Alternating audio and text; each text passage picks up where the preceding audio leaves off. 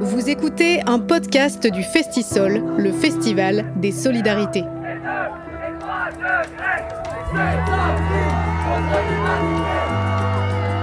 Les podcasts du Festisol, les solidarités dans vos oreilles. solidarité, solidarité avec les réfugiés. Transformons notre monde. Pour un climat de solidarité, pratiquons une activité militante régulière.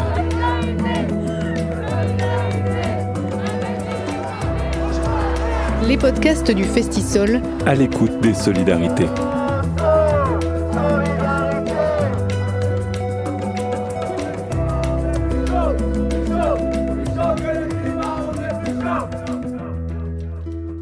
Vous écoutez les podcasts du Festisol. Dans ces podcasts, le Festival des Solidarités a choisi des militantes et militants aux engagements et aux pensées plurielles afin d'alimenter les débats sur les alternatives solidaires et écologiques. Aujourd'hui, nous allons parler renouvellement des luttes environnementales et climatiques. Une nouvelle génération de militantes et militantes écologistes s'active en effet depuis une petite dizaine d'années avec un objectif commun, massifier le mouvement écologiste. De la ZAD de Notre-Dame-des-Landes aux grèves mondiales des lycéens et lycéennes pour le climat, l'activisme écologique renouvelle les modes d'action, parfois bien connus du répertoire militant. Alors si les occupations de sites industriels ou les pétitions font déjà partie du paysage, l'activisme numérique notamment est tout à fait nouveau. Des générations plus jeunes aussi occupent désormais largement le champ médiatique. Des franges du mouvement climat prônent une approche plus systématique de la lutte contre les changements climatiques et contribuent également à contrecarrer une vision peut-être consensuelle et climato-centrée très en vogue depuis les années 2000 dans les pays occidentaux. Loin d'être neutre, cette dépolitisation des enjeux climatiques conforte une organisation sociale inégalitaire et destructrice pour l'environnement. Alors que les questions de convergence des luttes et de radicalité des modes d'action continuent de faire débat dans les rangs militants, la crise du coronavirus et le coup de projecteur qu'elle a mis sur les inégalités ont-ils obligé cette nouvelle génération de militantes et militants à finalement repenser leur stratégie, comment s'organiser et se mobiliser dans un monde où il devient difficile de se rassembler, et surtout comment dénoncer et combattre les dynamiques colonialistes, racistes, classistes, validistes et sexistes qui persistent dans les mobilisations pour le climat. Nous allons en parler aujourd'hui avec euh, trois invités. Marie Chureau, vous êtes membre de Youth for Climate France. Bonjour à vous. Bonjour. Euh, Sandy Olivar Calvo, vous, vous êtes porte-parole d'Alternativa. Euh, vous êtes militante, bien sûr, militante climat.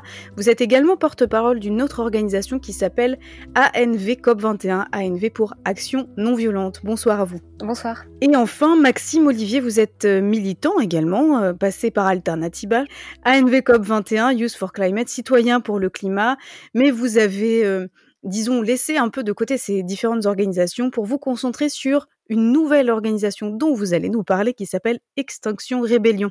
Bonsoir à vous. Bonsoir. Euh, alors, donc je vous rappelle que cette euh, émission est toujours organisée en confinement, car voilà, nous attendons euh, tous et toutes avec impatience de pouvoir ressortir de chez nous, mais pour l'instant ce n'est pas le cas. Donc nous sommes chacun et chacune chez nous, mais toujours connectés pour cette discussion sur le renouvellement des luttes écolo. J'ai peut-être, j'aimerais ouvrir le bal, si je puis dire, avec avec vous, Marie Chureau, puisque vous êtes membre de Youth for Climate France. Donc vous, vous avez le mot jeunesse vraiment dans le titre de l'organisation pour laquelle vous vous militez. Alors, qu'est-ce que ça veut dire pour vous ce, cette façon que la jeunesse a de prendre vraiment le terrain et d'être en avant. Est-ce que pour vous c'est c'est c'est une bonne chose parce que ça permet aussi de renouveler un peu les discours? Voilà, comment vous voyez ça, cette façon pour la jeunesse d'être aussi présente désormais dans les mouvements écolos? Alors, je dirais pas que c'est forcément une bonne chose. Je dirais que c'est euh, d'abord et, surtout essentiel, essentiel en fait. Euh, voilà, nous on part d'un constat, c'est que depuis qu'on est né, tous les matins on se lève, on voit aux infos que des espèces ont, se sont encore éteintes, que des glaciers fondent, euh, que des forêts ont encore pris feu. Et, et voilà, on se réveille tous les jours et on vit tous les jours avec ce genre de nouvelles. Et, et nous on panique en fait. Euh, en général, euh, quand on a des doutes sur l'avenir, sur le futur, on demande à des grands, à des adultes euh, de, de nous expliquer. En général, ils nous rassurent, ils nous expliquent, et, hum, et voilà, tout est tout est censé revenir. Et voilà. Et, nous, en fait, on on a personne nous apporte de réponse parce que finalement on ne sait pas de quoi sera fait le futur. Nous, ce qu'on voit juste, c'est que là aujourd'hui le monde s'effondre et, et, voilà, nous on panique face à ce constat-là et donc on décide de se mobiliser. Donc je sais pas si c'est forcément bien, mais en tout cas c'est nécessaire. Nous, on vit avec cette euh, cette peur-là tous les jours et c'est pour ça qu'on se mobilise. Euh, donc là, ça fait à peu près euh, un an et demi, deux ans que le mouvement est créé. c'est créé suite à, à l'appel de Greta Thunberg. En fait, le mouvement Youth for Climate France, c'est la branche française du mouvement de Greta Thunberg. Et, et, voilà, on essaye par différents moyens de, de, se mobiliser, on essaye de se réinventer. Et, et, voilà, on, est vraiment chaque jour habité par, cette peur de, qu'est-ce qu'on va bien faire, qu'est-ce qu'on va devenir.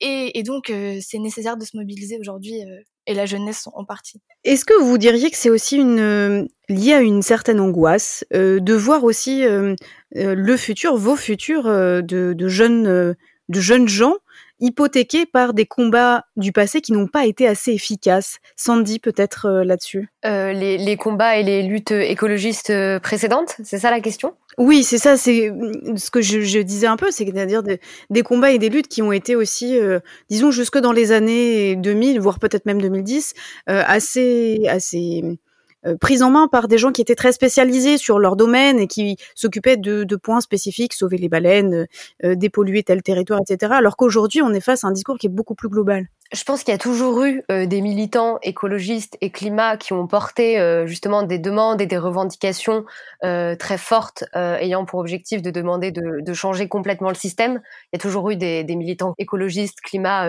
altermondialistes à l'époque qui ont toujours su et qui ont toujours pensé que c'était en changeant complètement ce système qu'on arriverait à limiter le réchauffement climatique. mais de fait, face à nous, on a une énorme machine qui est le système économique et politique actuel et qu'en fait c'est très difficile euh, de garder une dynamique au sein des mobilisations climatiques euh, et sociales parce que euh, quand on fait face à certaines défaites, on peut être amené à se sentir euh, tout petit, à avoir du mal à voir son impact, à avoir du mal à, à voir des résultats et, des, et des, des, des, victoires concrètes. Et du coup, je pense que c'est plutôt comment la machine qu'on a en face de nous euh, est tellement forte et tellement euh, solide euh, que c'est compliqué de garder euh, une mobilisation, une mobilisation forte et pérenne dans le temps. Et ça, c'est des problématiques. Oui. Justement, Sandy, pardon de vous couper, mais qu'est-ce qu'apportent les mouvements comme bah, comme ANV comme 21, Alternativa ou, ou Youth for Climate, mais parlons peut-être du mouvement que, vous, vous connaissez euh, le mieux. Euh, Qu'est-ce qu'ils apportent de si nouveau justement? Parce que vous disiez, il y a, il y a toujours eu des militants écolos, enfin toujours peut-être pas, mais en tout cas ils sont, ils sont là depuis bien installés depuis bien, euh, bien quelques générations maintenant. Alors qu'est-ce que ces nouveaux mouvements apportent vraiment? Eh bien, j'ai l'impression que ce qui s'est passé en, en 2018, euh, du coup, avec euh, avec euh, l'arrivée de Greta Thunberg, les grèves des jeunes partout dans le monde et en France, la création de Youth for Climate, le fait qu'Alternativa se saisisse de ce moment pour pour dire bon bah on va en profiter pour mettre les gens encore plus dans la rue, on va organiser des marches pour le climat. je pense que c'est ça qu'apportent ces nouveaux mouvements, c'est de dire en fait, ce sont des enjeux qui concernent tout le monde et il faut que tout le monde et que tous les secteurs et tous les pans de la société et tous les acteurs de la société civile s'en saisissent. Et c'est pas seulement une question de militants, c'est pas seulement une question politique. En fait, c'est une question qui, qui, concerne tout le monde euh, et qui concerne surtout les, les, premières personnes qui vont être les premières impactées euh, par ce réchauffement climatique. Euh, et donc en fait, je pense que ce qu'apportent euh, euh les mouvements euh, comme Alternativa, euh, c'est de dire qu'on changera le système et qu'on arrivera à changer le système et à réduire le réchauffement climatique seulement si on arrive à construire un mouvement de masse populaire et radical pour le climat.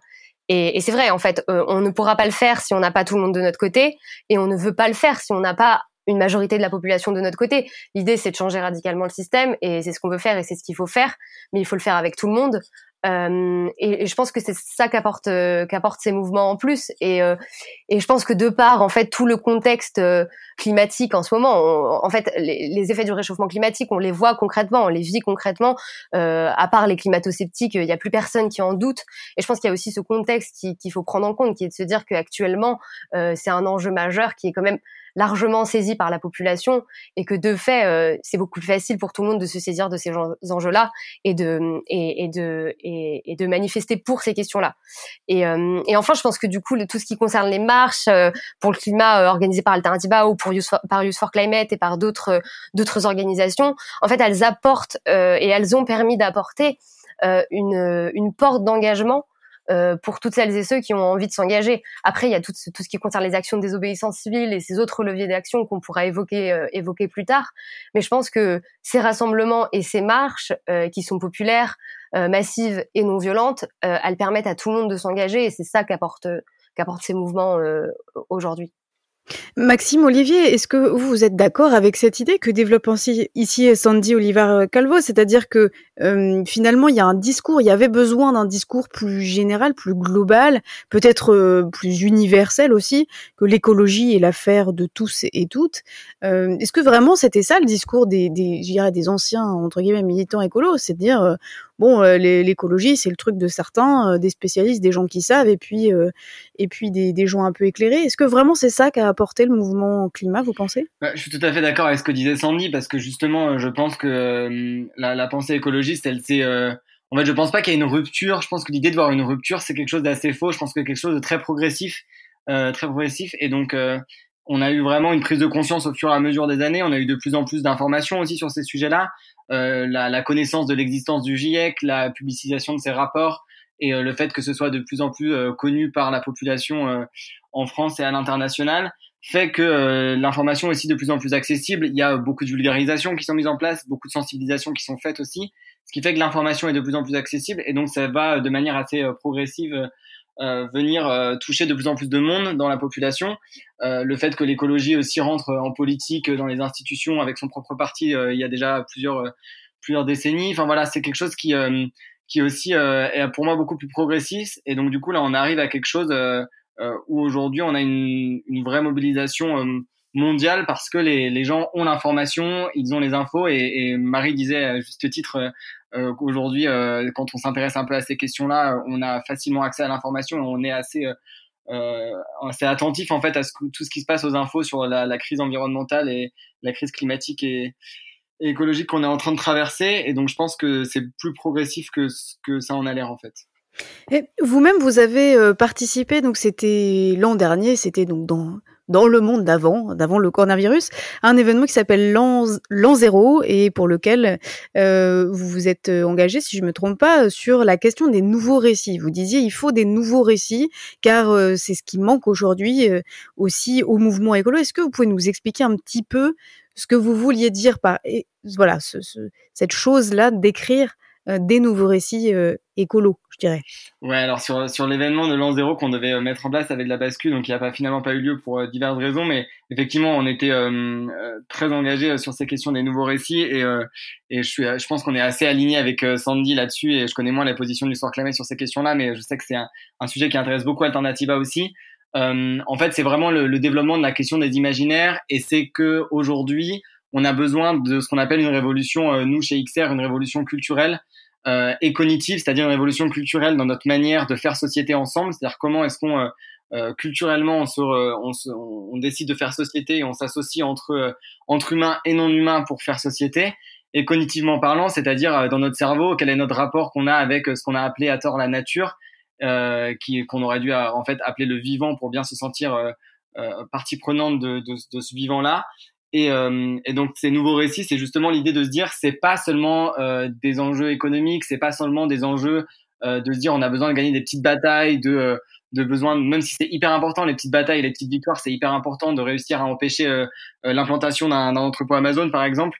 Mais en fait, ça va au-delà de ça. C'est pas, on se bat pas simplement contre l'implantation d'Amazon, on se bat contre un, tout un tout un système entier. Et on a besoin du coup des imaginaires et des récits pour pouvoir proposer un autre système alternatif qui soit basé sur d'autres rapports au vivant, d'autres rapports euh, vraiment à, à, la société euh, telle qu'on l'imagine aujourd'hui, nos rapports au travail aussi, nos rapports à, à, à l'argent. Il y a beaucoup de choses qu'on doit rebâtir et reconstruire, et c'est pas seulement des, des, petites victoires très concrètes de ratification de traités euh, qui sont hyper importantes, mais qui malheureusement sur un regard beaucoup plus, beaucoup plus long terme sur euh, ce qu'est aujourd'hui la civilisation humaine, euh, bah, finalement ne seront pas des combats suffisants si on veut réussir à à faire changer les choses quoi. Alors on va reparler bien sûr de, de tout cet euh, aspect-là, euh, celui euh, du rapport au vivant et puis celui de, de la pensée et d'une révolution peut-être aussi dans la pensée puisque on verra ensemble hein, s'il s'agit d'une révolution ou effectivement comme vous le disiez de d'une de, pensée qui se développe, qui se déploie et puis qui forcément évolue.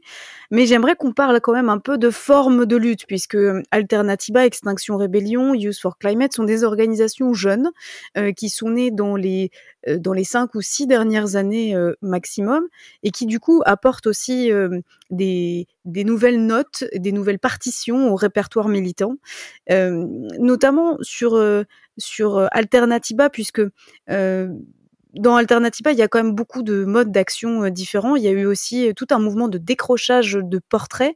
J'aimerais bien que vous nous en parliez un petit peu, euh, Sandy Olivar Calvo, puisque cette histoire des portraits, elle a commencé d'ailleurs bien en amont, c'est-à-dire elle a commencé l'année dernière et elle n'est toujours pas terminée puisqu'il y a encore des procès, des appels, des résultats de jugement, etc.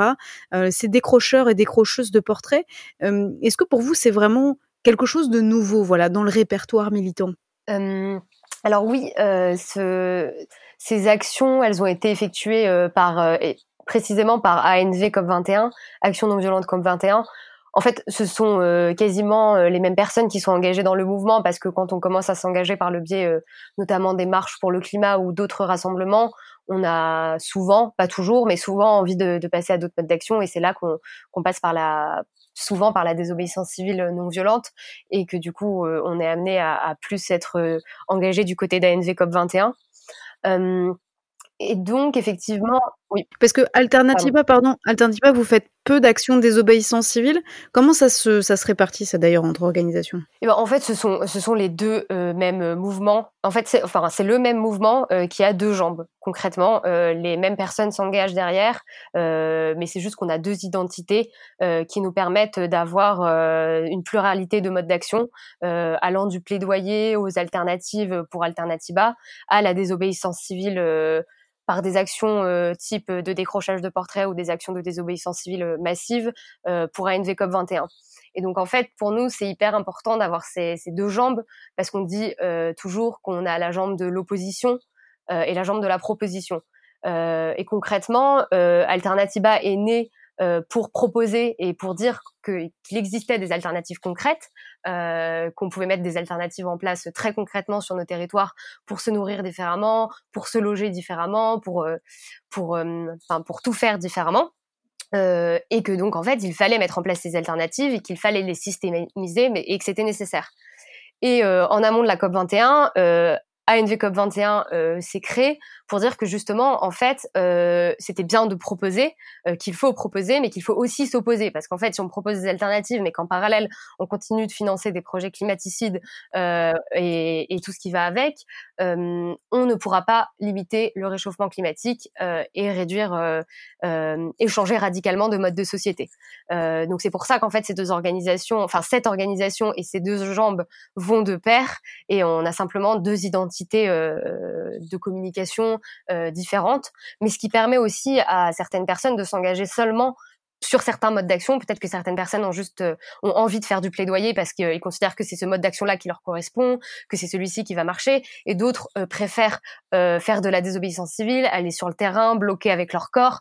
Et donc en fait, ça permet en fait à une pluralité de personnes euh, de s'engager aussi euh, de par la diversité de, de ces, euh, de ces modes d'action, même si globalement les personnes sont amenées à être engagées pour les deux pour les deux jambes du mouvement. Alors c'est vrai que prendre le risque de se faire arrêter ou d'aller au tribunal, puisque les, décrocheurs et décrocheuses de portraits, on va rappeler rapidement un peu quelle histoire c'est, mais sont des militants et des militantes qui sont allés dans les mairies et qui ont pris les portraits dans les mairies qui existent, voilà, dans, dans, dans toutes les communes de de France euh, qui ont décroché le portrait du président de la République et puis qui se alors certains sont partis avec, d'autres ont posé en le retournant. Enfin voilà, ces portraits d'Emmanuel Macron étaient censés aussi amener l'idée symbolique que Macron n'était pas un champion du climat. Voilà, je, résume à grands traits. Euh, est-ce que ça, c'est des choses euh, qui ont été un peu difficiles à mettre en œuvre en termes de d'action militante ou c'est des choses qui sont arrivées un peu, je vais pas dire naturellement parce que rien n'est naturel quand on fait du, de la politique, mais voilà, est-ce que c'est c'est venu facilement ou pas dans l'organisation? Euh, bah, Moi, à l'époque, j'étais euh, très peu engagée euh, enfin, dans, dans ANVCOP 21 euh, et j'ai commencé justement mes, mon engagement en allant faire les premiers décrochages, enfin l'un des premiers décrochages de portraits à Paris. Donc je ne sais pas comment a émergé l'idée, mais comment est-ce que vous, ça vous a plu comme idée? Comment est-ce que vous vous êtes tiens, je vais le faire? Ça, ça c'est quelque chose que je me sens de, de faire et ça a du sens pour moi. Eh ben, en fait, le, le message qu'on voulait faire passer avec cette action, euh, il me semblait, et je pense qu'il est toujours à l'heure actuelle et qu'il est encore plus vrai, euh, encore plus cette année avec les, les, dernières mesures qui ont été prises d'un point de vue social et climatique, il, il, était hyper clair, il était hyper simple, il était de dire, en fait, le gouvernement se fait passer pour le champion de la Terre, comme vous venez de le dire, mais il n'y a aucun engagement qui suit derrière. Euh, et donc moi concrètement, je me suis dit mais, je venais faire, de faire beaucoup de marches pour le climat et j'avais envie de m'engager plus et, euh, et, et j'ai vu euh, ces propositions de mode d'action et je me suis dit concrètement j'ai envie de le faire euh, parce qu'en fait je voyais l'intérêt et la stratégie derrière qui est de mettre notre adversaire en position de, de, de, le mettre dans une impasse. Parce que concrètement, si le gouvernement ne répondait pas euh, et ne nous interpellait pas et ne faisait pas de procès, nous, on allait continuer à réquisitionner ces portraits, à moins qu'ils changent de politique euh, climatique du jour au lendemain, mais clairement, euh, j'ai peu d'espoir là-dessus. donc, s'il y avait aucune répression, nous, on allait continuer à décrocher ces portraits. Par contre, si le gouvernement euh, engageait des, des, perquisitions, des procès et de la répression, ce qui a été le cas, nous, on allait faire de ces procès les tribunes publiques pour dénoncer l'inaction du gouvernement, médiatiser tout ça, créer des alliances autour de ces procès et euh, permettre encore au mouvement euh, climat de grandir. Et donc, en fait, je, je me suis dit que c'était vraiment un, mode d'action par le biais du décrochage de portraits, mais de manière générale pour la désobéissance civile non violente, que je trouvais très très intéressant parce qu'en fait euh, c'est pas juste un mode d'action où on se dit tiens c'est super euh, j'ai envie de faire ça parce que parce que je suis en colère et clairement ça joue la colère joue dans tout ça ou j'ai envie de faire ça parce que parce que c'est cool de le faire à ce moment-là. Non, c'est vraiment une action qui s'inscrit à un moment clé et c'est comment on, arrive au bon endroit au bon moment. Et là, en l'occurrence, je trouvais que cette action était euh, vraiment euh, là au bon endroit au bon moment, avec la bonne stratégie pour mettre notre euh, notre adversaire dans une impasse et pour faire émerger médiatiquement les sujets qu'on essaie de porter. Et donc, de fait, quand j'ai vu tout ça, plus ma volonté de m'engager euh, encore plus euh, dans le mouvement climat, je l'ai fait euh, de manière déterminée. Et évidemment, et comme tous les militants, j'ai eu la boule au ventre quand je suis allée décrocher ce portrait. J'ai eu la boule au ventre pendant deux semaines après en me disant, je vais peut-être avoir une perquisition chez moi, je vais peut-être recevoir un courrier pour aller en garde à vue. Je le savais, et concrètement euh, j'en suis euh, j'en suis consciente et euh, je le fais en toute conscience et j'ai beaucoup moins peur d'aller en garde à vue 24 heures que des conséquences du réchauffement climatique et de fait tout ça m'a dit que c'était un mode d'action auquel j'avais envie de prendre part. L'appel de mille scientifiques face à la crise écologique, la rébellion est nécessaire. 20 février 2020. Quels que soient nos domaines d'expertise, nous faisons tous le même constat. Depuis des décennies, les gouvernements successifs ont été incapables de mettre en place des actions fortes et rapides pour faire face à la crise climatique et environnementale dont l'urgence croît tous les jours. Cette inertie ne peut plus être contrôlée. Les observations scientifiques sont incontestables et les catastrophes se déroulent sous nos yeux. Nous sommes en train de vivre la sixième extinction de masse Plusieurs dizaines d'espèces disparaissent chaque jour et les niveaux de pollution sont alarmants à tout point de vue. Pour ne parler que du climat, nous avons déjà dépassé 1 degré de température supplémentaire par rapport à l'ère pré-industrielle et la concentration de CO2 dans l'atmosphère n'a jamais été aussi élevée depuis plusieurs millions d'années.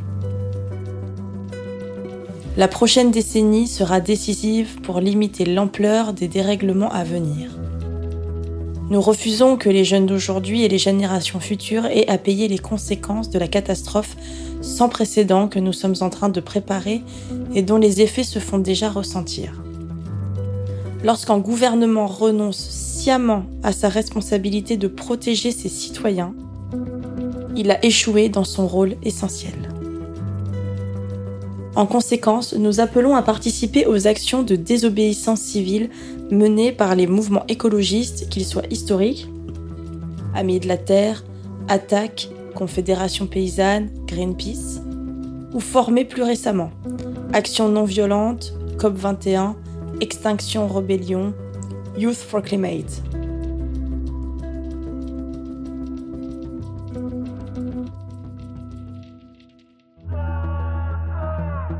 Vous écoutez le podcast du Festisol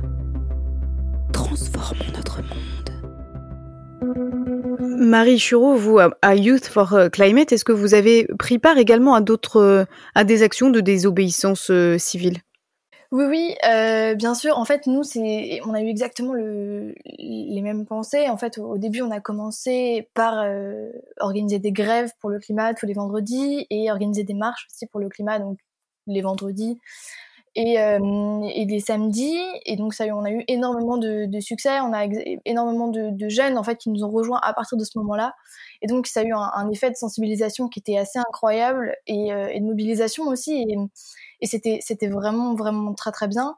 Euh, mais finalement, quand on ressortait de ces marches, on se disait, ok, on a réussi à rassembler des milliers de jeunes dans la rue, on a réussi à les faire sortir de leur lycée, de leur collège pour aller se manifester leur angoisse et, et leur désir d'un monde meilleur mais finalement, est-ce que, est-ce que le monde a, est-ce que, est-ce que le réchauffement climatique a été stoppé?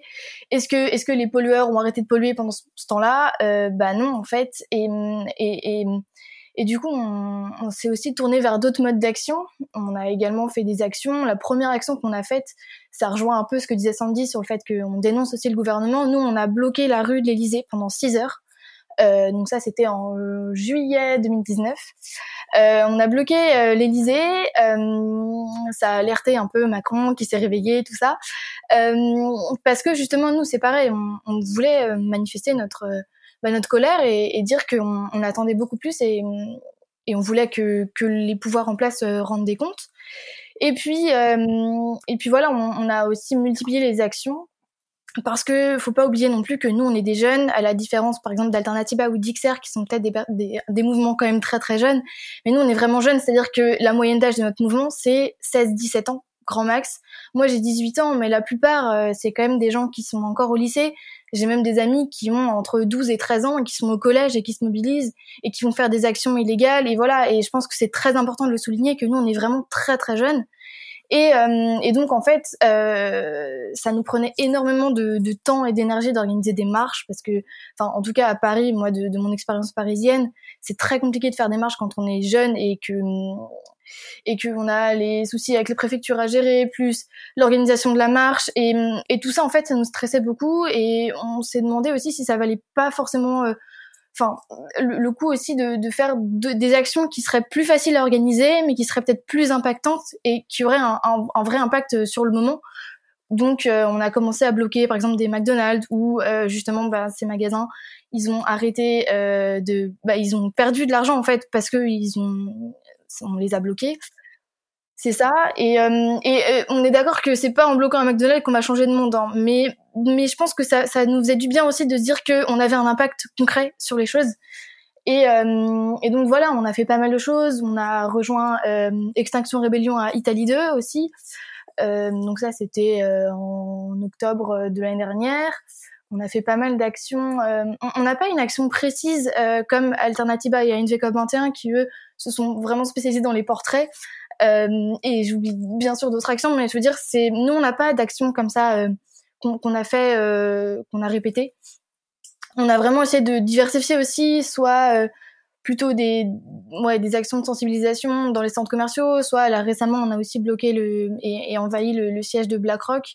Enfin voilà, on a vraiment diversifié parce que on essaye toujours de faire et de la sensibilisation et de l'action directe parce que vraiment, enfin, comme je l'ai dit tout à l'heure, on, est vraiment, vraiment euh, terrorisé par le, futur qui nous attend et je pense qu'on a franchi un stade où on se dit que les marches, ça suffit pas en fait, que ça a vraiment servi à, à peut-être euh, mettre plus l'écologie euh, sur le sur la scène médiatique, euh, dans les débats politiques, et tant mieux. Mais maintenant, on veut plus que ça. Et, aujourd'hui, tout le monde parle de l'écologie, mais finalement, personne ne fait rien. Il y a toujours peu d'actes. Et donc, nous, en attendant, on, a vraiment envie d'avoir un impact concret et, on multiplie justement les actions euh, ouais, pour avoir un impact de plus en plus concret. Alors, Maxime, euh, peut-être vous pouvez, Maxime Olivier, peut-être vous, vous pouvez rappeler quelles sont les actions d'extinction rébellion euh, qui ont notamment conduit au centre commercial Italie 2. Donc le centre commercial Italie 2, c'est dans Paris. C'est un, c'est un mall, comme disent les Américains, c'est-à-dire c'est un centre où il y a supermarchés, différentes boutiques, et qui a été occupé justement euh, l'année dernière. Peut-être vous pouvez rappeler aussi dans quel cadre ça a été occupé, parce que c'était, c'était un cadre de mobilisation un peu plus large. Ouais, euh, en fait, la façon dont fonctionne Extinction Rebellion, qui est un mouvement international de désobéissance civile non violente, c'est euh, on fonctionne un peu par cycle, c'est-à-dire qu'on a euh, une vraie stratégie qui est euh, de massifier l'engagement dans la désobéissance civile. Et donc beaucoup de gens, en fait, pour pour rappeler quand même, on est aussi très conscient que l'engagement c'est un chemin avant tout, c'est-à-dire qu'on ne demande pas, on, on, sait très bien que les gens vont pas du jour au lendemain se réveiller, prendre conscience des enjeux et faire de la désobéissance civile en fait, il y a euh, plein de plein de plein d'étapes avant d'arriver à faire des actions de désobéissance civile. Et comme le dit Sandy, même quand on est un peu euh, aguerri à tout ça, on a toujours un peu la boule au ventre. C'est aussi compliqué de s'engager. Donc pour les gens qui écoutent, je voudrais quand même rappeler que on n'est pas euh, tous les trois ici présents nés avec cette envie de faire la désobéissance civile. Ça nous est apparu comme évident au fur et à mesure de nos engagements. D'ailleurs, peut-être que c'est ça aussi l'un des apports importants des mouvements de jeunes, c'est de dire il n'y a pas cette figure du militant qui est entre guillemets né comme ça et qui saurait tout faire et qui serait tout bloqué et qui serait un héros de cinéma. Enfin voilà, c'est l'engagement, c'est un peu différent.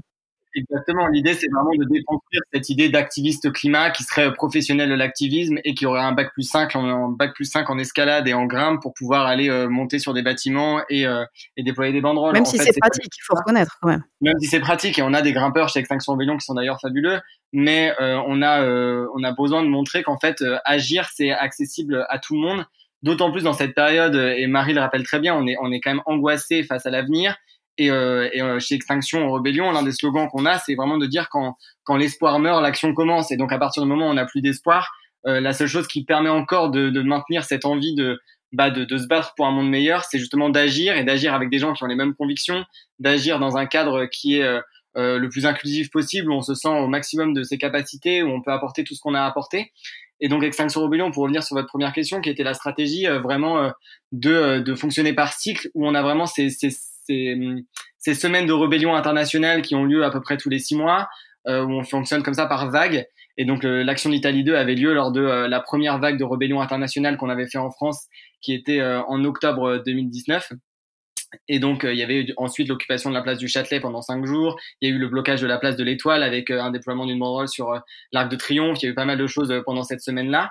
Et ensuite, ces cycles d'action, ils donnent lieu ensuite à des cycles de régénération où en fait, une fois qu'on a donné envie de nous rejoindre, qu'on a montré ce qu'on était capable de faire, qu'on a montré ce que le mouvement écolo en France aujourd'hui est capable de faire avec avec joie, avec envie, avec rage, comme on aime bien dire, mais dans un sens positif du terme, eh ben on accueille les gens qui viennent là euh, aussi en, en, ayant fait pas mal de marches. Et comme euh, on est tous les trois un peu euh, dégoûtés des marches pour le climat qui servent à rien ou qui n'aboutissent à rien, ben on récupère entre guillemets des gens qui sont un peu à bout de leur engagement et qui se demandent mais qu'est-ce que je vais bien pouvoir faire de plus? Et on leur dit bah voilà il y a de la désobéissance civile voilà comment on fonctionne. Donc on a ces cycles après de, de régénération et d'ouverture du mouvement à de nouvelles forces. Et, euh, et, après, on fait énormément de formations, on explique un petit peu, puisque la désobéissance civile, et je pense que c'est hyper important de le rappeler, euh, c'est euh, c'est pas quelque chose qu'on fait comme on disait en se levant le matin. C'est quelque chose sur lequel il y a besoin aussi d'être un peu briefé, de connaître euh, les enjeux juridiques que ça a. On n'envoie pas des gens dans une action de désobéissance civile sans qu'ils connaissent les risques qu'ils prennent. Ça, c'est hyper important. Il y a rien de pire qu'un militant ou qu'une personne euh, nouvelle dans tous ces mouvements-là qui arrive et qui se lance dans une action et qui avait pas bien compris les enjeux et qui du coup se retrouve du jour au lendemain euh, sans comprendre pourquoi en procès ou etc. Et c'est il y a rien de pire que pour perdre des gens que, que de faire ça comme ça. Donc on, vraiment il y a une, un accompagnement très fort des gens, une vraie solidarité au sein d'Extinction Rebellion et dans tous les mouvements aussi, j'en suis sûr, euh, pour pouvoir euh, maintenir un peu cette cette envie aux gens de nous rejoindre, donc avec les cycles d'action, de régénération, de formation pour pour atteindre ce qu'on disait au début du podcast, qui est la massification en fait de de, de, l'engagement des, des gens aujourd'hui en France et à l'international dans la désobéissance civile, puisque aujourd'hui une majorité des gens dans le mouvement climat et écolo en France sont quand même persuadés de de ne pas l'inutilité des marches, mais de du, du, fait que ce soit pas suffisant, de l'insuffisance du moins des marches pour le climat, qui ont besoin d'avoir de, d'avoir des actions complémentaires, notamment de désobéissance civile. D'ailleurs, c'est fait aussi partie des reproches euh, qui ont été adressés aux différentes organisations climat. Donc là, bon, pour le coup, autant Alternativa que NV Coop 21, que Extinction Rébellion qui participent à des actions aussi euh, euh, parfois ensemble, mais dire bon, les marches c'est bien, sortir c'est bien, mais il faut aller quelque part et, occuper c'est bien, mais mais ensuite qu'est-ce qui se passe? Comment est-ce que vous répondez vous justement aux gens qui viennent vous voir lors des occupations, des marches, des discussions, des actions, des obéissances civiles que vous pouvez faire et qui vous disent mais vous êtes bien gentil, mais mais à quoi ça sert tout ça? Comment est-ce que vous pouvez leur euh, leur ouvrir des perspectives d'action alors même qu'effectivement les, les, décisions, elles sont prises dans des lieux de pouvoir qui sont relativement inaccessibles et dans lesquels on a aussi peu accès aux interlocuteurs? Justement, en fait, je pense que l'un des gros pas qu'a sûrement fait le mouvement écolo en France ces dernières années, c'est sur la question démocratique.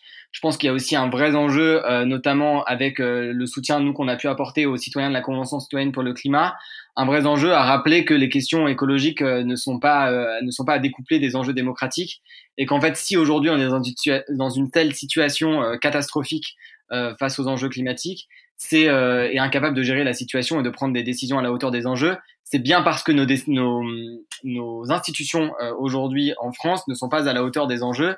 Et donc l'une des revendications d'Extinction Rebellion, pour parler de ce que je connais, c'est euh, l'idée de mettre en place ces assemblées citoyennes décisionnaires en faisant confiance euh, au, à la population française pour être capable de prendre des décisions à la hauteur des enjeux. Et je pense que, que ceux qui n'ont pas encore lu le rapport de la Convention citoyenne pour le climat ont, de, ont vraiment intérêt à s'y pencher pour regarder aujourd'hui ce que ça fait de mettre euh, des citoyens à débattre pendant 6-7 euh, mois euh, avec de l'expertise, avec vraiment une facilitation, une animation des débats de qualité. Et ça, ça fait qu'on a un, rapport de la Convention citoyenne pour le climat de 150 citoyens qui étaient lambda, pas du tout écolo convaincus au départ, qui ressortent avec des propositions qui sont très ambitieuses et à la hauteur de ce que demandent plusieurs mouvements écologistes depuis des années. Donc ces enjeux démocratiques qui sont très importants pour nous. Et en fait, c'est exactement ce qu'on pointe quand on pointe du doigt Emmanuel Macron comme euh, ANV peut le faire en pointant du doigt Emmanuel Macron avec les portraits, c'est de dire au-delà de ça, c'est l'organisation, c'est le gouvernement euh, plus largement et les gouvernements néolibéraux des dernières années qui ont, euh, qui font que le pays va droit dans le mur en termes de, de, de plan climatique et écologique. Et donc, on a besoin de nouvelles institutions démocratiques pour être à la hauteur des enjeux. Et ça, je pense que c'est un gros discours assez nouveau qui a été mis en place ces dernières années et qui est important de rappeler et qu'effectivement les gens qui vous disent en fait c'est bien gentil mais euh, les décisions elles sont prises ailleurs et je vois pas trop qu'est-ce que moi je vais avoir euh, euh, comme prise de comme poids dans la prise de décision bah, c'est justement de rappeler que c'est en changeant la façon dont c'est prise des décisions qu'on aura un impact. Et donc en mettant en place plus de démocratie participative comme le prône Extinction Rebellion et d'autres mouvements et en donnant plus la le, le, le, pouvoir de décision aux citoyens qui sont finalement beaucoup plus au courant de ce qui se passe sur leur territoire et qui ont beaucoup plus en tête les enjeux et les impacts qu'ont euh, le réchauffement climatique et la crise de la biodiversité sur leur territoire, puisqu'ils le vivent euh, au jour le jour, notamment pour les agriculteurs, notamment pour les paysans, euh, et pour plein d'autres parties de la population française qui sont parfois beaucoup plus au courant des enjeux et beaucoup plus à même de prendre des décisions que les élites politiques qui sont bien souvent beaucoup trop hors sol face à ces enjeux. Tribune du 3 octobre 2019. Lutte écologiste et sociale, nous résisterons ensemble. Loin d'entendre notre colère légitime, le pouvoir réprime nos mobilisations et convoque des simulacres de participation citoyenne. Grand débat, convention citoyenne sur le climat, etc. Ces dispositifs ne proposent que des mesurettes ou des promesses lointaines et jamais tenues. Ils ne servent qu'à lui faire gagner du temps. L'écologie, dans sa conception étatique et libérale, trace alors une frontière entre les riches, et les pauvres. Elle culpabilise les éco-citoyens, lance des projets de transition écologique. Et tout devient prétexte à un productivisme opportunément devenu vert. Mais le capitalisme, responsable de la catastrophe que nous vivons, est irréformable. Nous avons donc décidé de résister autrement à la destruction généralisée et programmée du monde vivant. Le 5 octobre, nous occuperons un lieu emblématique du système pour le transformer en maison du peuple. À la suite des retrouvailles entre mouvements sociaux et écolos, le 21 septembre, nous ferons entendre nos voix, riches car plurielles. Nous affirmerons notre détermination à changer de modèle sociétal et économique. Nous construirons les prémices d'un monde respectueux des êtres vivants, humains et non humains.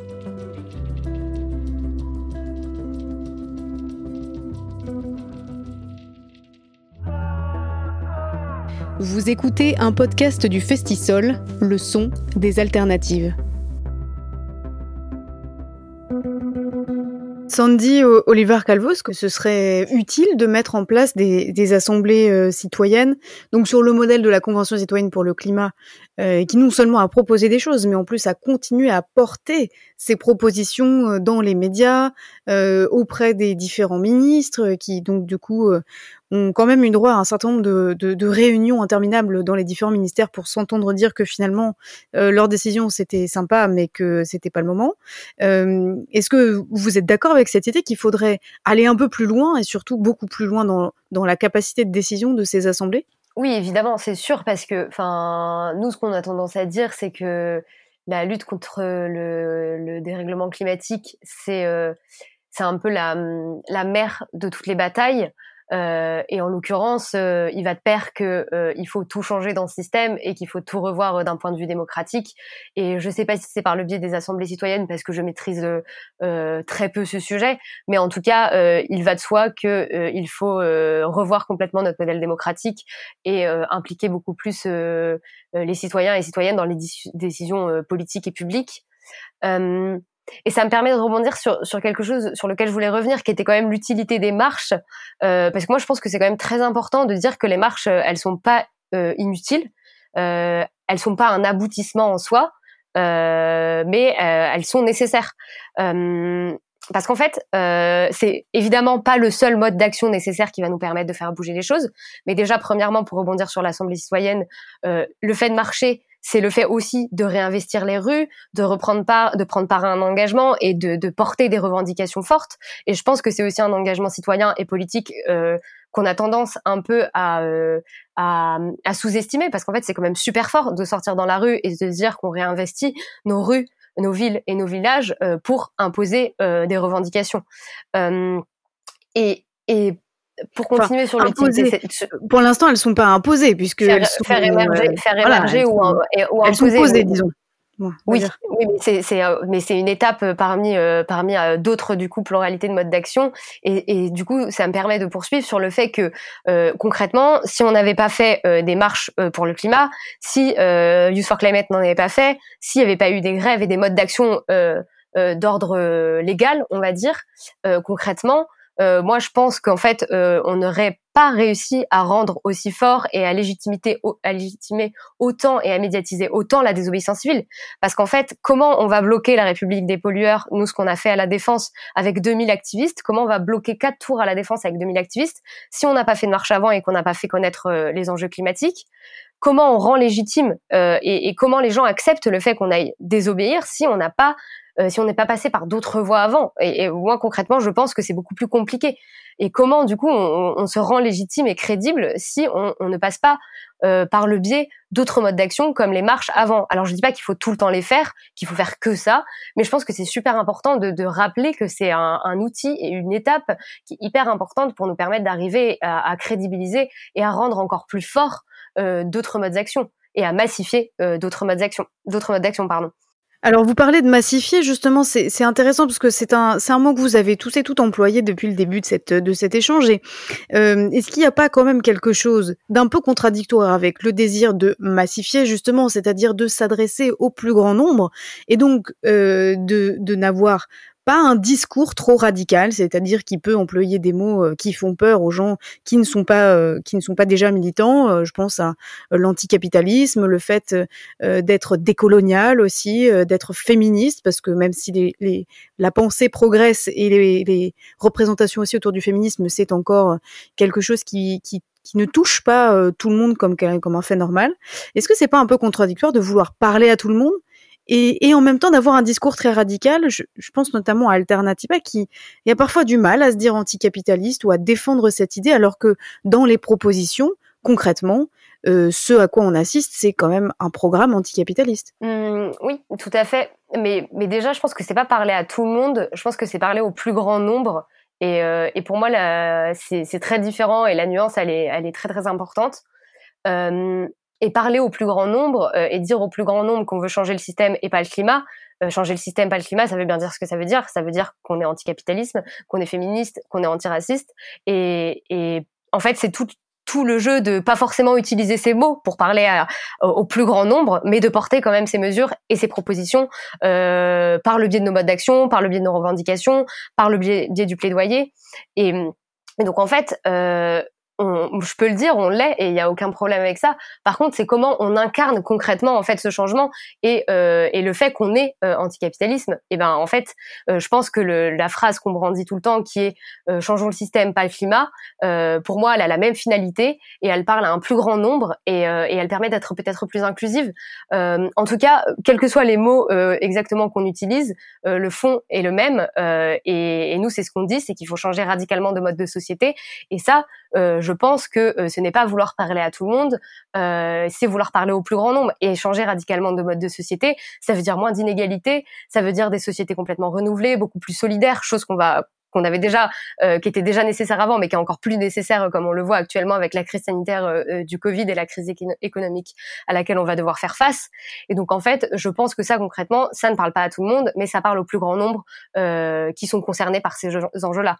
Et du coup, peut-être que de fait, ça exclut euh, une minorité euh, de la population qui n'est pas d'accord avec ce discours de changer les choses, euh, mais je pense que ça englobe quand même une grosse majorité de la population qui ressent un réel besoin de changement radical de société, que ce soit pour des questions féministes, des questions antiracistes, des questions écologiques, mais de fait, c'est pour dire qu'en fait, on combat le même système et qu'en fait, peut-être qu'on utilise des leviers d'action différents, peut-être qu'on utilise des, mots différents et qu'on a des luttes et des batailles différentes, euh, le féminisme, l'antiracisme, euh, l'écologie, etc.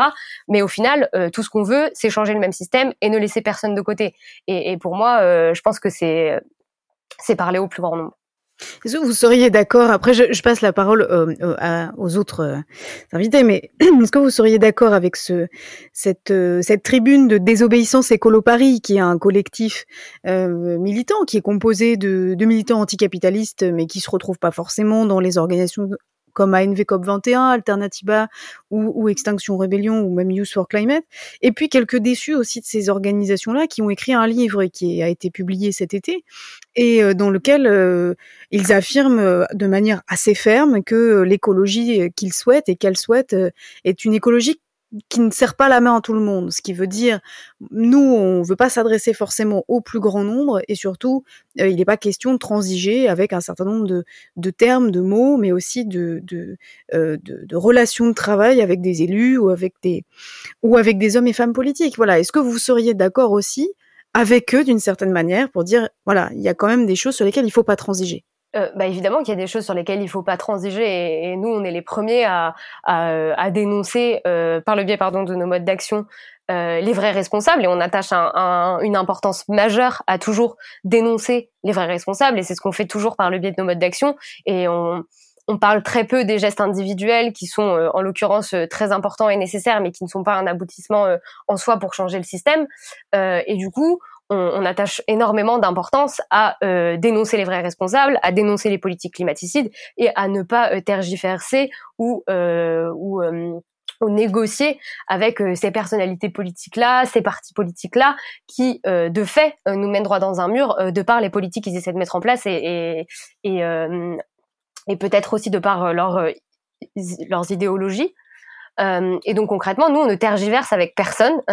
c'est juste euh, qu'effectivement, peut-être euh, qu'à contrario, je ne sais pas, j'ai pas lu ce livre, mais peut-être qu'à contrario, effectivement, nous, on attache énormément d'importance à ne laisser personne de côté dans notre lutte et à massifier le mouvement pour justement faire un renouveau démocratique par le biais de la lutte climatique. Parce qu'en fait, Effectivement, on veut euh, euh, réduire et limiter euh, l'impact climatique le plus rapidement possible. Mais premièrement, comme je l'ai dit tout à l'heure, je, vois difficilement comment on va le faire en étant une, petite minorité dans la société, et d'où l'importance de, de massifier le mouvement. Et deuxièmement, euh, je, je pense pas, euh, enfin en tout cas moi personnellement, je n'ai pas envie euh, de changer radicalement de système et de limiter le réchauffement climatique si ça va à l'encontre de la majorité de la population. Après, je pense concrètement, comme j'ai dit tout à l'heure, que les revendications écologiques et sociales que peuvent porter la plupart des mouvements comme Youth for Climate, Extension Rebellion, Alternativa et d'autres sont des, revendications qui peuvent toucher quand même une grande partie de la population. Et c'est comment, du coup, on arrive à, transmettre tout ça et à vulgariser nos revendications pour toucher un maximum de monde. Euh, mais par contre, euh, j'insiste vraiment sur le fait qu'on qu ne tergiverse avec personne. Marie Chureau, vous, vous êtes, euh, du coup, je m'adresse à vous parce que vous êtes dans Youth for Climate France. Vous êtes effectivement très jeune, des très jeunes militantes et, militants. Et et en fait, euh, j'allais dire paradoxalement, mais en fait peut-être pas, euh, vous tenez ensemble des discours qui sont assez radicaux à la fois sur les questions antiracistes, mais aussi féministes, mais aussi sur les questions de genre, euh, sur la fluidité du genre, etc. Est-ce que c'est aussi, j'allais dire, bah, peut-être pas un fait de jeunesse, mais quelque chose sur lequel vous, vous pouvez observer ça autour de vous parmi les militantes et militants les plus jeunes de votre organisation, que finalement, c'était un peu plus facile de, ne pas penser comme les aînés, c'est-à-dire de ne pas penser euh, dans des dans des carcans avec euh, un homme, une femme, papa, maman, mais que finalement la question du genre peut être un peu plus un peu plus fluide ou qu'on pourrait voir les choses différemment.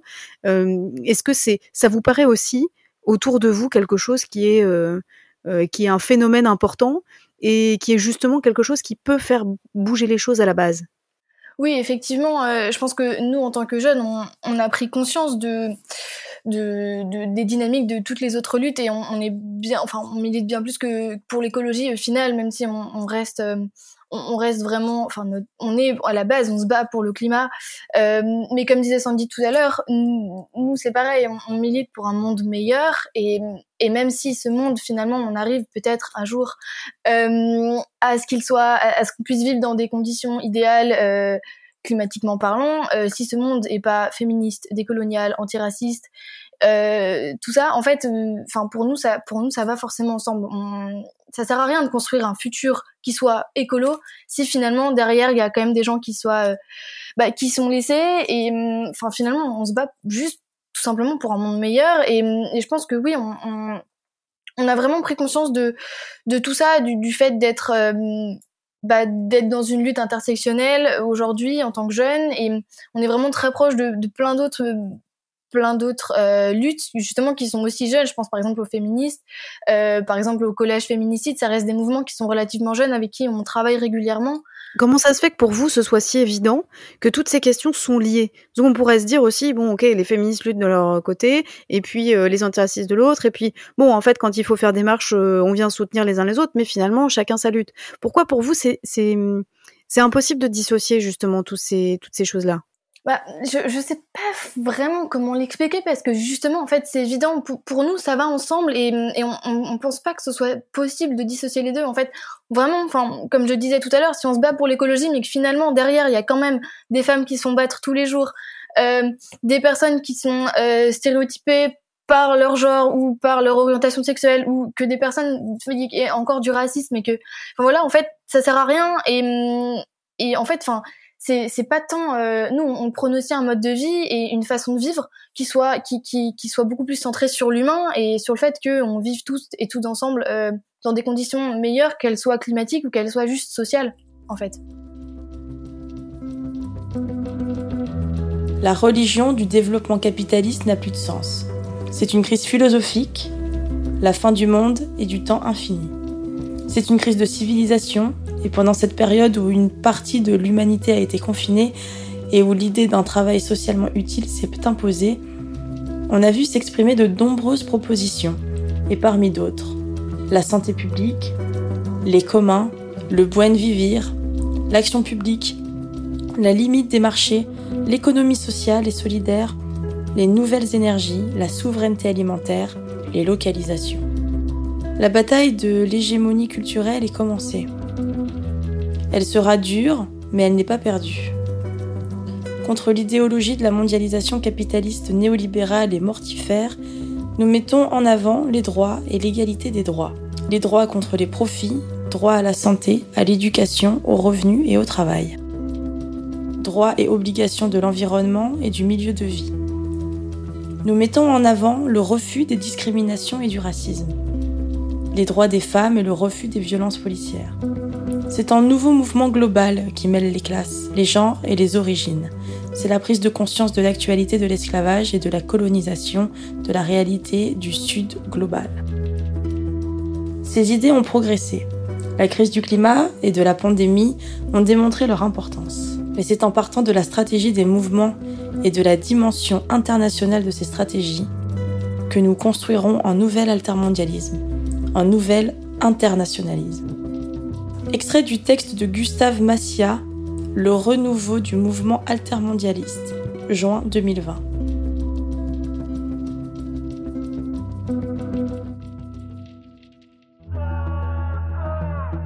Vous écoutez le podcast du Festisol.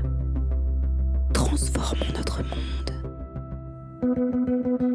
Maxime, euh, Olivier, je vous donne la parole avant de, repasser la parole à Marie Chureau, mais euh, vous qui parliez tout à l'heure justement de euh, changer de récit, mais aussi changer de mode de représentation, est-ce que c'est c'est justement en ayant un discours qui soit connecté, qui connecte les différents champ de lutte euh, pour pour faire court euh, que qu'on peut y parvenir parce que c'était pas forcément l'obsession des mouvements écolos jusqu'ici ni de certaines organisations je pense notamment à Greenpeace mais elle n'est pas la seule qui préfère voilà cibler comme ça des combats bien précis sur sur sur tel ou tel aspect. Est-ce que pour vous l'écologie aussi défendue par les mouvements de jeunesse c'est aussi ça un discours global? Oui, je pense que c'est très important de comprendre que l'écologie aujourd'hui qu'on défend, c'est une écologie euh, dont euh, derrière laquelle on met beaucoup beaucoup de choses et euh, c'est pas seulement la question climatique. C'est vrai qu'on a un peu des euh, des problèmes sémantiques parce qu'on est aussi très formaté, mais c'est compliqué. On parle beaucoup de climat, mais en fait la question est beaucoup plus large que le simple climat. Il y a évidemment l'effondrement de la biodiversité et donc Extinction Rebellion, on essaie vraiment de mettre en avant souvent l'effondrement de la biodiversité qui est souvent oublié et qui est aussi autant, enfin du moins autant important que, que la crise climatique. Euh, mais ce que disait Marie est très intéressant et je pense qu'effectivement c'est très évident pour nous euh, en tant que jeunes. Mais euh, si on essaie un peu de le vulgariser pour les personnes qui écouteraient ce podcast et qui sont un peu perdues dans tout ça, en fait, moi, ce que j'entends quand je mets derrière l'écologie beaucoup plus que simplement l'effondrement de la biodiversité et la crise climatique, c'est la question des oppressions avant tout. C'est-à-dire que on voit aujourd'hui que la question de l'oppression des femmes dans la société est liée à l'oppression que l'espèce humaine a eue sur euh, la nature de manière générale comme étant euh, un, en objectivant la nature comme euh, comme étant quelque chose qu'on peut retirer du profit des ressources etc et donc une, un comportement très patriarcal vis-à-vis de la nature. Et ça c'est toutes les, les discours écoféministes qui sont très intéressants sur cette question là euh, plus, au-delà de ça, c'est la question des inégalités aussi, c'est-à-dire qu'aujourd'hui, une écologie qui serait pas populaire et sociale, comme ce que défend Fatima Wassak, euh, qui euh, parle d'écologie populaire et sociale dans les quartiers, en disant qu'aujourd'hui une écologie qui euh, serait pas populaire et sociale n'a pas de sens, puisque puisqu'aujourd'hui les personnes qui sont le plus touchées par les inégalités sont les personnes racisées notamment. Et donc concrètement, quand on parle d'écologie aujourd'hui, c'est se battre contre la pollution de l'air, par exemple. Et où sont les zones les plus polluées en France bah, C'est la Seine-Saint-Denis, donc c'est là où on retrouve aussi énormément de personnes racisées. Donc il y a un vrai euh, un vrai à avoir. Mais Fatima Ouassak est aussi, euh, pardon, mais elle est aussi un peu critique vis-à-vis des mouvements euh, climat et aussi des mouvements jeunes. On l'a eu d'ailleurs dans un autre podcast de, ces podcasts du, du Festisol où, elle, explique aussi très simplement que elle a vu débarquer dans des quartiers, dans ces quartiers populaires qu'elle connaît bien, parce que Fatima Ouassak, donc membre du Front de Mer, qui a défendu l'idée d'un d'un menu végétarien à la cantine et qui a été accusé quasiment hein, de vouloir installer la charia dans les quartiers populaire. Bon, euh, comme si euh, être une maman musulmane euh, interdisait le fait d'être aussi écolo, euh, elle a dénoncé un peu euh, tous ces, euh, tous ces, toutes ces pratiques là, et puis elle dit bon, moi je suis pas très contente parce que parfois j'ai vu débarquer des militants écolos qui venaient entre guillemets nettoyer les quartiers, c'est-à-dire qui venaient ramasser les ordures, et donc du coup ils se font une idée de ce que sont les quartiers populaires, qui est, qui est en fait une idée très loin de ce que c'est en réalité, c'est-à-dire qu'on n'a pas besoin qu'on vienne nous nettoyer parce qu'on serait sale, on a besoin de services publics, ce qui n'est pas tout à fait la même chose. Est-ce que pour vous, vous entendez aussi cette critique qui est que bon, parfois dans les milieux euh, militants écolos, y compris euh, jeunes dont vous faites partie, euh, bah, il manque un petit peu aussi de, bah, personnes racisées justement qui, peuvent justement parler pour elles-mêmes et que c'est des mouvements assez blancs aussi finalement. C'est intéressant que vous en parlez parce que ça fait vraiment l'objet d'un débat au sein du mouvement écolo aujourd'hui. Enfin, c'est un non-débat en soi, le fait qu'il y ait pas suffisamment de personnes racisées qui soient mises en avant dans les mouvements écolos, c'est clairement un non-débat et il faut que ce soit le cas. Euh, et en fait, c'est quelque chose aussi euh, qui est euh, de plus en plus conscientisé en fait par les personnes qui sont dans les mouvements écolos aujourd'hui. Et donc, nous, au sein d'Extinction Rebellion, on essaye de faire entre guillemets notre part sur ces combats-là en donnant la place et la parole à des personnes racisées au maximum, ce qui est encore pas du tout le cas. Mais on, on, tend vers ça. On fait des conférences sur l'écologie décoloniale par des personnes racisées qui parlent justement de ce que c'est la violence lente au quotidien, de ce que c'est aujourd'hui de subir beaucoup plus d'inégalités en étant une personne racisée, etc. Et donc c'est vraiment euh, des, des, enjeux auxquels doivent faire face les mouvements écolos aujourd'hui. et je pense que de, de fait d'être aussi peut-être d'être beaucoup plus jeune et d'avoir été beaucoup moins construit euh, sociétalement parlant euh, et, avoir être beaucoup plus flexible en termes de d'idéologie j'ai envie de dire aujourd'hui en tant que jeune on est beaucoup plus à même en fait de comprendre tout ça d'être beaucoup plus dans l'empathie envers des personnes qui subissent des oppressions que nous on ne subit pas et d'être capable de dire oui, je suis aujourd'hui quelqu'un de privilégié et oui, je dois laisser ma place à des personnes qui sont plus opprimées et qui ont plus de choses à dire sur leur oppression qu'elles vivent euh, face aux enjeux écologiques aujourd'hui. Et c'est la question du chlordécone qui rentre en jeu et c'est la question de l'écologie décoloniale qui rentre en jeu qu'on n'a pas forcément énormément. Le chlordécone, il faut juste préciser ce que c'est. Euh, le chlordécone, c'est euh, d'ailleurs on en parle aussi dans un autre podcast du Festisol avec Annelle Fourdrinier qui est spécialiste de ces questions. C'est un pesticide qui euh, ravage les qui ravage les Antilles et qui pour l'instant est assez méconnu du grand public. Voilà, on va faire court mais c'est à peu près ça. Et donc voilà, mais pour terminer là-dessus, c'est vraiment cette idée de comment aujourd'hui les mouvements écolos arrivent à laisser la place euh, aux personnes qui sont réellement touchées par ces enjeux. Donc Extinction Rebellion, on est de fait, comme étant un mouvement international, on est beaucoup plus en lutte, euh, en lien pardon avec les luttes euh, autochtones, notamment dans les pays d'Amérique du Sud, où on fait essaie de faire des campagnes sur la question de la démarcation des terres euh, au Brésil sur la question voilà des, des personnes qui sont aux, première ligne de la lutte écologiste dans, dans le monde. Mais il faut savoir qu'il y a aussi euh, des, des, personnes racisées en France qui euh, subissent les questions de la pollution de l'air, comme je disais en Seine-Saint-Denis ou ailleurs, comme la pollution sonore aussi qu'il faut pas négliger dans ces mêmes départements. Et donc il y a pas mal de choses comme ça qui sont importantes à, à conscientiser. Et on dit pas que c'est simple encore une fois, mais ça fait ça ça nécessite d'avoir de faire preuve d'humilité, de faire preuve d'empathie.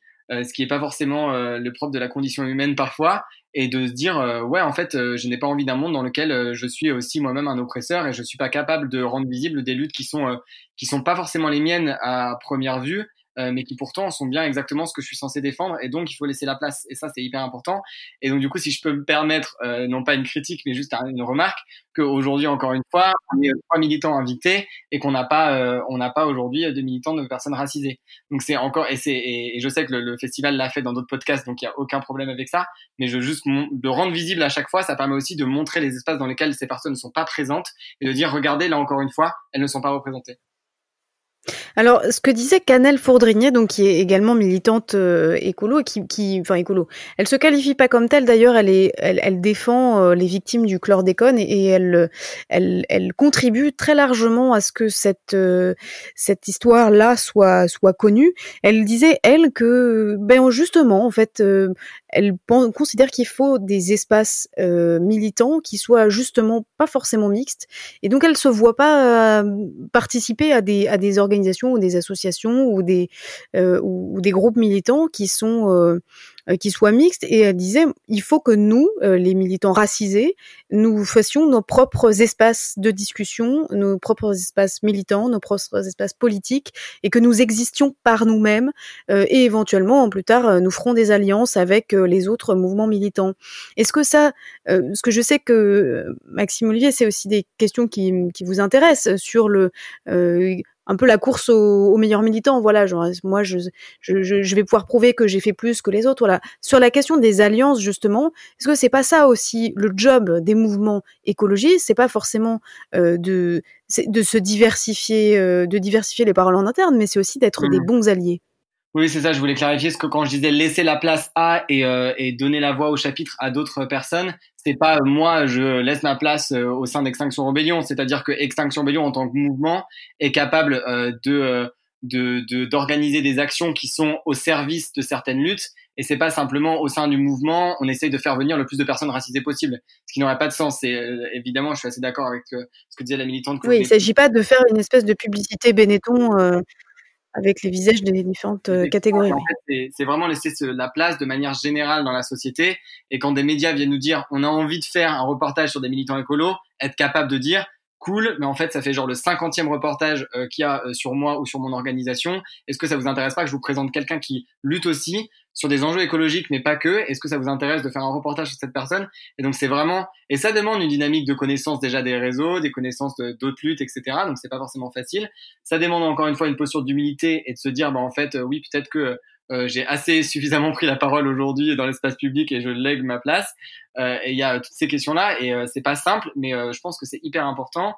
Et, euh, et, je suis tout à fait en accord avec ce qu'elle disait justement, qu'il y a, il y, a, il y a besoin aussi d'espaces non mixtes, justement pour pas invisibiliser certaines luttes euh, euh, de personnes racisées. Et c'est le cas dans plein d'autres milieux. Je veux dire, le milieu LGBT aussi, euh, on le sait très bien que la, la, la, Pride à Paris a invisibilisé euh, les collectifs afro-queer pendant des années. Donc voilà, c'est, c'est pas le milieu, c'est pas un truc qui est propre aux écolos. C'est, c'est, c'est propre à, à la, au racisme systémique du fait d'invisibiliser les luttes, les luttes des personnes racisées depuis des années.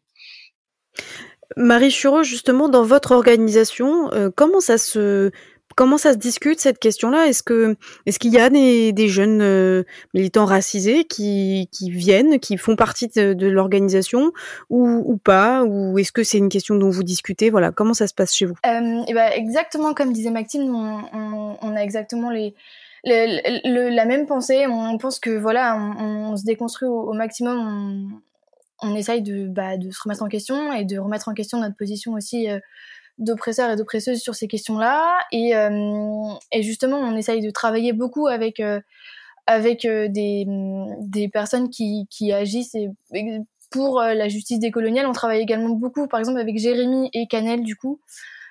beaucoup sur les réseaux sociaux. On les a, enfin ouais, on a fait pas mal de trucs ensemble. On les invite à des conférences. Là dernièrement, on avait fait, euh, en fait, sur toutes ces questions-là, on, on, se dit, on, pense vraiment que euh, c'est notre rôle aussi, en fait, de se mettre en retrait quand on, quand on peut, justement, comme disait Maxime, pour, euh, bah, pour visibiliser tous ces gens-là qu'on a tendance à invisibiliser et qu'on voit, qu'on voit peu.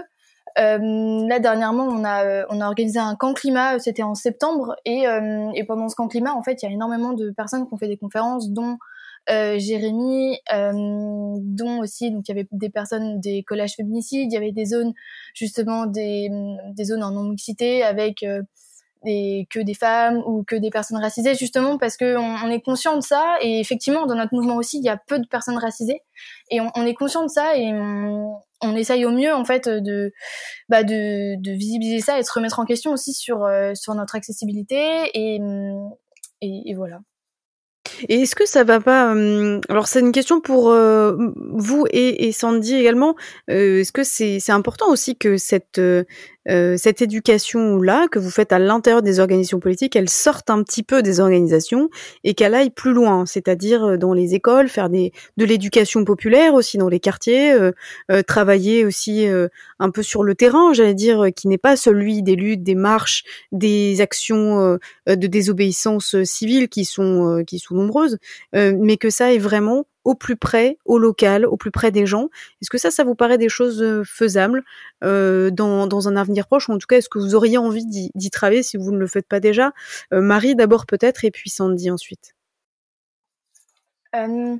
Bah, oui, effectivement, nous, on, a d'ailleurs un, projet là en ce moment où justement on va intervenir dans les écoles et les collèges et les lycées. On a travaillé avec des scientifiques pour réfléchir à des présentations justement sur les enjeux des du, du, les enjeux actuels sur le réchauffement climatique parce que on, pense que, que c'est très important en fait que les gens euh, sachent euh, concrètement les, ce qu'on va subir. Parce que euh, effectivement on parle beaucoup aujourd'hui de, de la crise climatique. Enfin je veux dire il n'y a pas un jour où on voit pas on n'apprend pas dans les médias qu'il s'est passé une, nouvelle catastrophe. Mais finalement les gens se rendent pas forcément compte et même moi hein, enfin tout le monde en fait on se rend pas forcément compte de, de comment en fait ça va nous impacter vraiment et, euh, et, on part de ce constat-là en disant que ben visiblement euh, personne le fait. Dans les programmes scolaires, il n'y a rien à ce sujet. Donc euh, ben, encore une fois, en fait, on, on de mettre en place le monde qu'on a envie de voir. Après, euh, pour les questions d'éducation dans les quartiers, en fait, ça revient, ça, ça rejoint ce que disait Fatima Wassak. On n'est pas là non plus pour aller imposer notre vision des choses. Nous, on pense aussi que c'est vraiment important d'aller se rapprocher des organisations qui existent déjà, notamment dans les quartiers. Et finalement, il y a, énormément d'associations écolo. Et on pense que c'est beaucoup plus euh, intéressant d'aller travailler avec eux, à la limite, enfin, hum, au lieu de, s'imposer et d'arriver avec notre vision des choses, alors qu'il y a déjà énormément de choses qui, existent et hum, qui sont peut-être plus à même de répondre aux, enjeux euh, locaux. Donc, euh, on, essaie vraiment de travailler avec ces gens-là aussi. Sandy, Oliver Calvo, justement, sur cette même question-là, de d'une sorte moi, on peut dire une éducation populaire à l'écologie. Oui, bah, ça me permet de rebondir sur la sur la question précédente aussi. Euh, Enfin, nous, ce qu'on se dit, et vous l'avez un peu, enfin tout le monde l'a un peu évoqué, euh, c'est que tout ça, ça passe par des alliances. Euh, et, et, comment, par le biais des alliances, on, euh, on crée des liens et on incarne euh, du coup l'écologie qu'on va incarner, comme par exemple l'écologie populaire. Et, et, moi, je suis complètement d'accord avec tout ce que dit Fatima Wassak et ce que vous avez évoqué précédemment. Et, et, je pense que pour éviter justement ce, ce genre de, de dérive, euh, c'est euh, comment euh, on fait pour créer des alliances et pas forcément pour converger et faire converger nos luttes.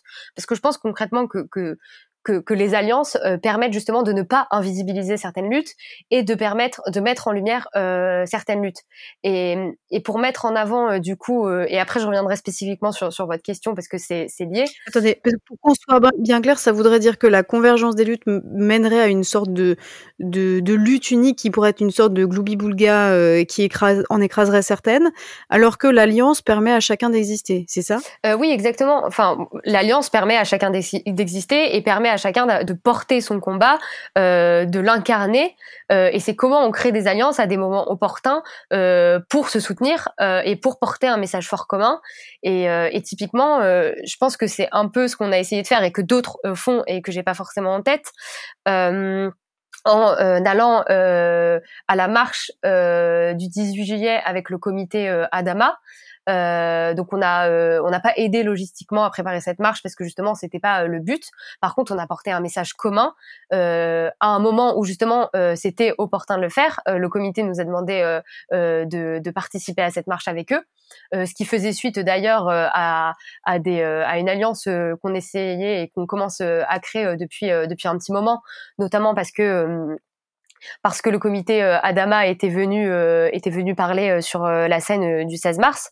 Enfin bon bref, je vais pas je vais pas refaire tout l'historique, mais du coup c'est comment par le biais de moments communs et où on, ça, on considère que c'est intéressant et, et, où on considère qu'on peut être utile les uns pour les autres, on crée ces alliances. Et typiquement, bah, la marche du 18 juillet, on a créé cette alliance et on a marché communément et on s'est dit que notre mot d'ordre commun, c'était on veut respirer, euh, on veut respirer dans nos quartiers, on veut respirer dans nos vies euh, pour lutter contre la pollution de l'air et aussi euh, ce que porte le comité Adama évidemment, on veut respirer dans nos quartiers on ne veut pas mourir étouffé sous le poids d'un policier. Et aussi l'autre mot d'ordre commun, c'était bah, ce qu'on disait tout à l'heure, on lutte pour des questions qui peuvent sembler différentes comme ça au premier abord, parce qu'il y a pas mal de personnes qui n'ont pas compris pourquoi on faisait cette alliance, pourquoi un mouvement écologiste s'associe à un mouvement Et pourquoi les gens n'ont pas compris d'ailleurs ça justement? Pourquoi ça, ça, fait débat au sein de votre organisation? C'était pas au sein de notre organisation même, c'était plus euh, les, les, personnes qui nous suivent sur les réseaux sociaux, qui, qui suivent nos newsletters. Euh, euh, ça a posé question au sein de notre organisation, ça a tout de suite fait tilt et tout le monde s'est dit évidemment il faut le faire euh, parce qu'on partage, on partage tous euh, cette même vision commune qui est de dire qu'on bataille communément contre la même chose même si on ne, on ne porte pas au premier abord les mêmes combats. Euh, et ça a posé question parce que bah, pour plein de gens, euh, tout ce qu'on est en train de, se dire, euh, c'est pas des choses évidentes et, euh, et, ça vient peut-être avec le temps, avec la politisation, avec le militantisme. Mais pour plein de gens, la lutte climatique, pour le moment, c'est pas encore une lutte où on change complètement le système. C'est encore gagner seulement des victoires à droite à gauche. Et donc en fait, il, va de pair de faire des mobilisations c'est logique de faire des mobilisations comme celle du 18 juillet ou d'autres mobilisations pour dire que justement, non, en fait, c'est cette écologie-là qu'il faut. Et, euh, et c'est par ce biais d'alliance, euh, je pense que qu'il faut l'incarner. Et, euh, et pour moi, c'est là toute la nuance ou comment, à certains moments, on se, on, on s'auto, on, s'organise, on s'unit et on se soutient euh, pour visibiliser euh, nos luttes et nos messages communs, euh, sans pour autant s'invisibiliser euh, en faisant un package de tout ça euh, qui serait un peu, un peu un, un fouillis fouillis dans lequel on aurait tout et, tout et n'importe quoi. Et ça veut pas dire qu'on n'est pas d'accord. Ça veut juste dire qu'en fait chacun a ses espaces et qu'on s'unit quand ça nous semble quand ça nous semble nécessaire et, et opportun. Je vous laisse ce mot de la fin qui est assez assez fort et puis je, je vais en profiter pour rappeler aussi euh, qu'il y a bientôt un film qui va sortir, qui sera publié sur Arte, qui s'appelle Désobéissant. ES, donc désobéissant, désobéissante, euh, et qui, qui va justement faire un peu le portrait, si j'ai bien compris, de euh, militants et militantes de, de votre mouvement, et puis qui va parler justement de tout ce rapport à la politique, ce rapport euh, à l'action, euh, comment est-ce qu'on s'engage et, et, comment est-ce que on construit à la fois une pratique politique et un discours. Je vous remercie beaucoup tous les trois d'avoir participé. je vais rappeler dans les grandes lignes, puisque vous êtes tous les trois euh, militants écolos, donc ça, c'est votre dénominateur commun. Marie Chur, vous êtes membre de Youth for Climate France. Sandy Olivar Calvo, vous êtes euh, porte-parole d'Alternativa et d'ANV COP21. Et Maxime Olivier, vous, vous êtes militant au sein d'Extinction Rébellion. je vous remercie à tous les trois d'avoir participé à cette discussion des podcasts du Festisol sur le renouvellement des luttes écolos. Vous écoutez le podcast du Festisol. Transformons notre monde. N'est-ce pas le moment d'agir? Le risque est grand de voir continuum notre qualité de vie se dégrader si rien n'est fait. C'est déjà le cas pour un grand nombre d'entre nous et dans bien des régions sur Terre. C'est nous qui écrivons l'histoire, que ce soit passivement en laissant faire les courants dominants présents, en agissant sans véritablement considérer les conséquences de nos actes, ou activement en mettant nos actes en cohérence avec nos valeurs en les questionnant. Extrait du livre Moment d'agir, un appel de la jeunesse, coordonné par Martin Rieussec et Gilles van der Ponten, édition Jouvence.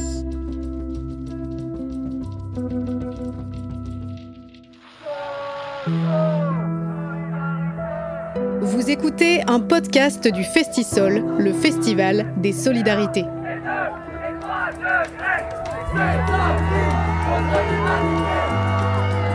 Les podcasts du Festisol, les solidarités dans vos oreilles. solidarité, solidarité avec les réfugiés. Transformons notre monde. Pour un climat de solidarité, pratiquons une activité militante régulière.